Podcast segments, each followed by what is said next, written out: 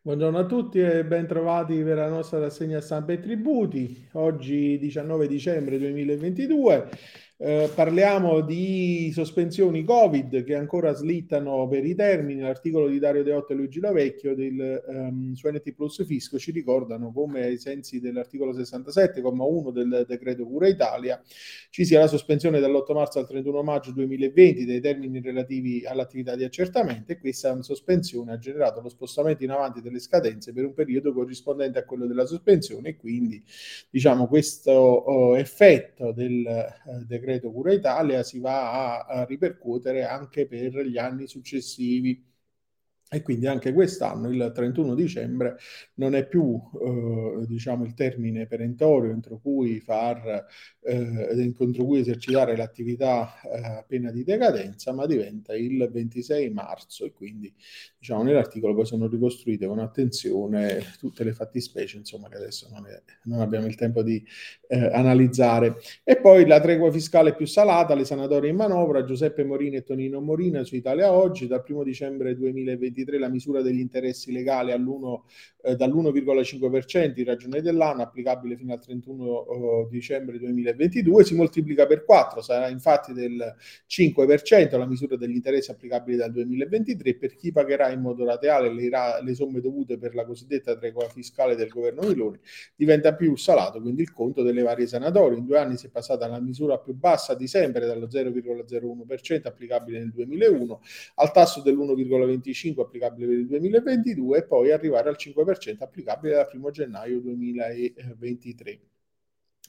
Um, l'atto introduttivo post cartella a due vie, sentenza 2411 eh, del 27 maggio della CTR del Lazio, ci dice che la regolare notifica successiva a quella della cartella di pagamento non impugnata um, di atti interruttivi se da una parte produce l'effetto di interrompere il decorso della prescrizione, dall'altra limita l'eventuale impugnativa di questi ultimi soltanto a vizi propri e non alla cartella. Eh, l'articolo naturalmente nella rassegna di Italia Oggi a cura di Nicola Fuoco. Poi, eh, sempre su Italia Oggi, copie fotostatiche di sconoscimento ad hoc, CTR del Lazio 2278-2022, il disconoscimento delle fotocopie, delle copie fotostatiche depositate dall'ufficio a dimostrazione della notifica di una cartella di eh, pagamento deve essere circostanziato, non rimessa a formule generiche, dovrebbe, dovendo essere ehm, specifiche le difformità contestate che spetterà al giudice valutare sulla stregua di altri elementi probatori, anche di carattere presuntivo. L'articolo è di Benito Fuoco su, um, eh, su uh, Italia Oggi, come dicevamo. E poi la ricevuta in, eh, di ritorno è sufficiente se incompleta. Corte di giustizia tributaria di secondo grado del Lazio, eh, 4227-2022. La produzione della sola ricevuta di ritorno della raccomandata informativa della notifica della cartella esattoriale avvenuta con consegna a persona diversa dal destinatario, laddove contenga tutte le indicazioni necessarie a fornire la prova della corretta individuazione del destinatario e dell'indirizzo di spedizione, può non essere accompagnata anche dalla ricevuta di eh, spedizione. E poi Sergio Trovato, Italia Oggi, sempre saldo IMU, è ora del salvagente, conta la rovescia per rimediare al ritardo del pagamento del saldo IMU, la cui scadenza era fissata il 16 dicembre scorso, fino al 30 dicembre si può pagare con la mini sanzione dello 0,1% per ogni giorno di ritardo, a partire dal quindicesimo giorno della scadenza aumenta la sanzione dovuta, sebbene ehm, sia comunque conveniente regolarizzare nei tempi previsti dalla legge prima che le violazioni vengano accertate dagli enti impositori, quindi i contribuenti non hanno versato nei termini la seconda rata dell'imposta municipale municipale o l'hanno pagata parzialmente, possono avvalersi della sanatoria in termini molto lunghi.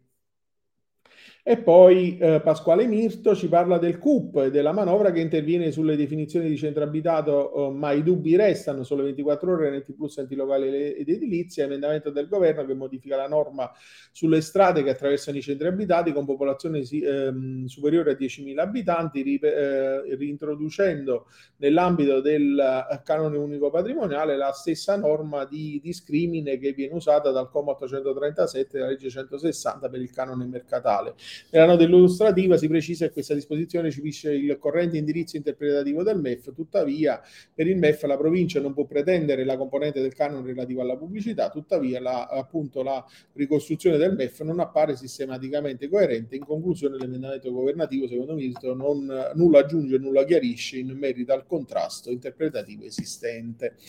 Con questo articolo concludiamo la nostra rassegna di oggi. Io vi auguro un buon proseguimento di giornata e un'ottima settimana e vi do appuntamento come sempre a domani.